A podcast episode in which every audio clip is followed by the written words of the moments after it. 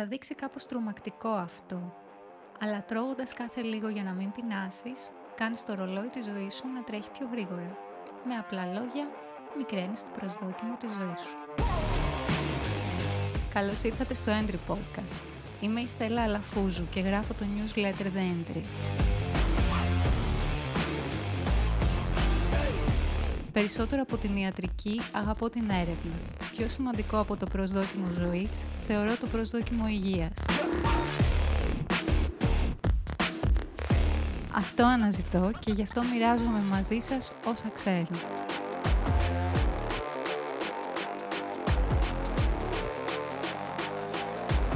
Για να ζήσουμε περισσότερο, αλλά και καλύτερα.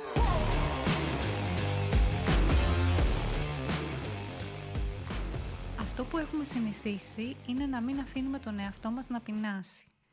Αν το σκεφτούμε, κάνουμε τουλάχιστον 3 γεύματα τη μέρα, χωρίς το snacking, το τσιμπολόγημα δηλαδή, που τις περισσότερες φορές δεν έχουμε ανάγκη, αλλά απλώς απαντάμε σε μια συνήθεια που δεν γίνεται να κόψουμε.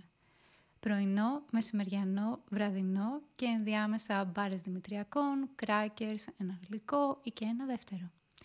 Το κόστος να μην αφήνουμε τον εαυτό μας να πεινάσει έχει ανυπολόγιστες συνέπειες. Έρευνες σε ζώα, ποντίκια, σκυλί, μαϊμούδες δείχνουν ότι τα ζώα που τρέφονται 30% λιγότερο ζουν σημαντικά περισσότερο. Θα δείξει κάπως τρομακτικό αυτό, αλλά τρώγοντας κάθε λίγο για να μην πεινάσεις, κάνεις το ρολόι της ζωής σου να τρέχει πιο γρήγορα. Με απλά λόγια, μικραίνεις το προσδόκιμο της ζωής σου. Γιατί συμβαίνει αυτό? Γιατί τα κύτταρα δεν έχουν το χρόνο που χρειάζονται προκειμένου να επιδιορθωθούν, αλλά κυρίως γιατί το επιγονιδίωμα χάνει την ευκαιρία που θα είχε να κάνει μια νέα αρχή. Ξέρω πως όταν οι λέξεις δεν μας είναι οικίες, δεν δίνουμε μεγάλη προσοχή. Όταν διαβάζουμε κάπου τη λέξη καρκίνος, όλα λειτουργούν αλλιώς. Όμως πριν φτάσουμε να διαβάζουμε τέτοιες λέξεις, υπάρχει λόγος να καταλάβουμε τις άλλες πίσω από αυτές που ήδη ξέρουμε. Κάπως έτσι, το επιγονιδίωμα είναι ένας μαγικός μηχανισμός που δίνει τη δυνατότητα στα κύτταρα να αυτοελέγχονται. Πώς το κάνει αυτό? Αλλάζει τοπικά το σχήμα της αλυσίδας του DNA ή προκαλεί χημικές αλλαγές στην αλυσίδα του DNA. Το ίδιο το επιγονιδίωμα μεταβάλλεται σε όλη τη διάρκεια της ζωής μας από εξωγενείς παράγοντες όπως είναι οι περιβαλλοντικές συνθήκες, η διατροφή, η άσκηση, η κατανάλωση αλκοόλ. Την ευθύνη για το επιγονιδίωμά μας στον μεγαλύτερο βαθμό την έχουμε εμείς. Την ίδια ώρα, η συνολική υγεία και μακροζωία μας εξαρτάται 80% από το επιγονιδίωμα και 20% από το γονιδίωμα, το γενετικό υλικό του οργανισμού μας. Αντιλαμβάνεστε το καλό νέο. Την ευθύνη για την καλή κατάσταση της υγείας μας την έχουμε οι ίδιοι. Αν μπορούσα να το πω με τον πιο απλό τρόπο σε καθέναν που ξέρω, θα έλεγα «σταμάτα να τρως όλη την ώρα». Άφησε τον εαυτό σου να πεινάσει. Δεν αρκεί μόνο να τρως υγιεινά. Και τώρα νέα λέξη στο τραπέζι. Ας μιλήσουμε για την αυτοφαγία. Το Νόμπελ Ιατρικής το 2016 απονεμήθηκε στον Yoshinori Ohsumi για την έρευνά του πάνω στην αυτοφαγία. Δηλαδή πάνω στον τρόπο με τον οποίο τα κύτταρα ανανεώνουν, αποτοξινώνουν τον εαυτό τους, τρώγοντας εκείνο το μέρος τους που έχει υποστεί φθορές, που έχει καταστραφεί.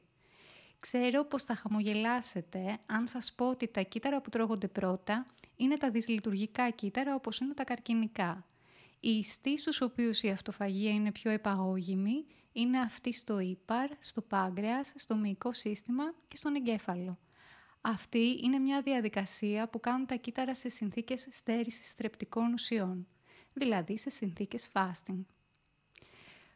Μπορεί όμως κάποιος να καταφέρει να ενεργοποιήσει τον μηχανισμό της αυτοφαγίας στον οργανισμό του κάνοντας fasting 16 ώρων. Δυστυχώς όχι εύκολα. Η ενεργοποίηση της αυτοφαγίας χρειάζεται τουλάχιστον 36ωρο fasting, αλλά και πάλι αυτό δεν είναι ίδιο για όλους. Ένα άτομο με μεγάλη ευαισθησία στην ινσουλίνη, φυσιολογικό βάρος και με καθημερινή άσκηση θα μπορούσε να ενεργοποιήσει την αυτοφαγία με fasting 36 ώρων. Ένα άτομο υπέρβαρο ή παχύσαρκο με αντίσταση στην ινσουλίνη που δεν κάνει άσκηση χρειάζεται fasting 72 ώρων για να καταφέρει να φτάσει στην αυτοφαγία. Υπάρχουν έρευνες που μας πείθουν ότι ενώ συζητάμε πολύ για το fasting ως παράγοντα ενεργοποίησης της αυτοφαγίας, το ίδιο θα έπρεπε να κάνουμε και για την άσκηση. Ένα άλλο που μας λένε έρευνες, τις οποίες θα βάλω στα show notes, είναι πως στους σκελετικούς μύες οι πρωτεΐνες που συνδέονται με την αυτοφαγία παρουσιάζουν μεγαλύτερη συγκέντρωση μετά από 12, 24 ή 36 ώρες fasting σε άτομα αδύνατα που ασκούνται συστηματικά. Ξεκάθαρα δεν πρόκειται για περίπατο και σίγουρα είναι κάτι που καθένας θα πρέπει να δοκιμάσει με τη σύμφωνη γνώμη του γιατρού του. Σίγουρα δεν είναι κάτι που θα έπρεπε κάποιος να κάνει μια φορά την εβδομάδα, θα ήταν εξαντλητικό. Μια φορά το μήνα ίσως είναι πιο εύκολο και πιο ασφαλές για κάποιους. Η δική μου εμπειρία λέει ότι δεν είναι τόσο δύσκολο όσο μοιάζει. Κάθε φορά που θέλω να κάνω ένα τόσο μεγάλης διάρκειας fasting, φροντίζω να γίνεται μέρες που το πρόγραμμά μου με βρίσκει στο σπίτι και σε σχετικά χαλαρούς ρυθμούς από δουλειά ή διάβασμα. Όμως, μεγαλύτερο ενδιαφέρον έχει η ζωή μετά το τόσο παρατεταμένο fasting. Η ενέργεια, η διάβγεια, η λάμψη του δέρματος, η δύναμη, η όρεξη, πείτε το όπως θέλετε, είναι κάτι που κανένα σκεύασμα δεν μπόρεσε ποτέ να μου δώσει. Τι κάνω για να μην σπάσω το fasting μου? Το πράσινο τσάι και ο καφές μου κόβουν την όρεξη. Εννοείται πως δεν προσθέτω μέλι, ζάχαρη ή γλυκαντικά. Πίνω αρκετό νερό γιατί μου δίνει μια αίσθηση πληρότητας, αλλά και όταν αισθανθώ ενόχληση στο στομάχι από την ιστία, τότε μια κούπα χλιαρό νερό που πίνω σε ρυθμούς καφέ ηρεμεί το στομάχι μου. Ωστόσο, μια ή δύο κουταλιές σκέτο γιαούρτι δεν σπάνε το fasting. Το ίδιο και 2 κουταλιές ελαιόλαδο με ξίδι και βασιλικό εκεί κατά το μεσημέρι. Αφενός δεν σπάνε το fasting, αφετέρου το ελαϊκό οξύ ενεργοποιεί τις σιρτουίνες, ομάδα πρωτεϊνών που συνδέονται με την αντιγύρανση και οι οποίες επίσης ενεργοποιούνται σε συνθήκες fasting. Α, και κάτι ακόμα. Δεν το κάνω θέμα. Όταν ξεκινάω fasting 36+ ωρών, το ξέρουμε μόνο στο σπίτι. Το να προσπαθούν οι άλλοι να μην σου πούν τι μαγείρεψαν ή που πήγαν για φαγητό για να μην σε επηρεάσουν ή το να ανοίξουν μια συζήτηση «Πώς πάει, αντέχεις?» δεν λειτουργεί πάντα καλά. Είναι οι ώρες που θέλω να περνάω παρατήρητη. Ευχαριστώ που μείνατε εδώ στο τέλος.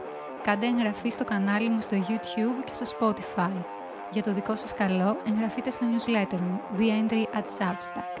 Stay healthy. It's free of charge.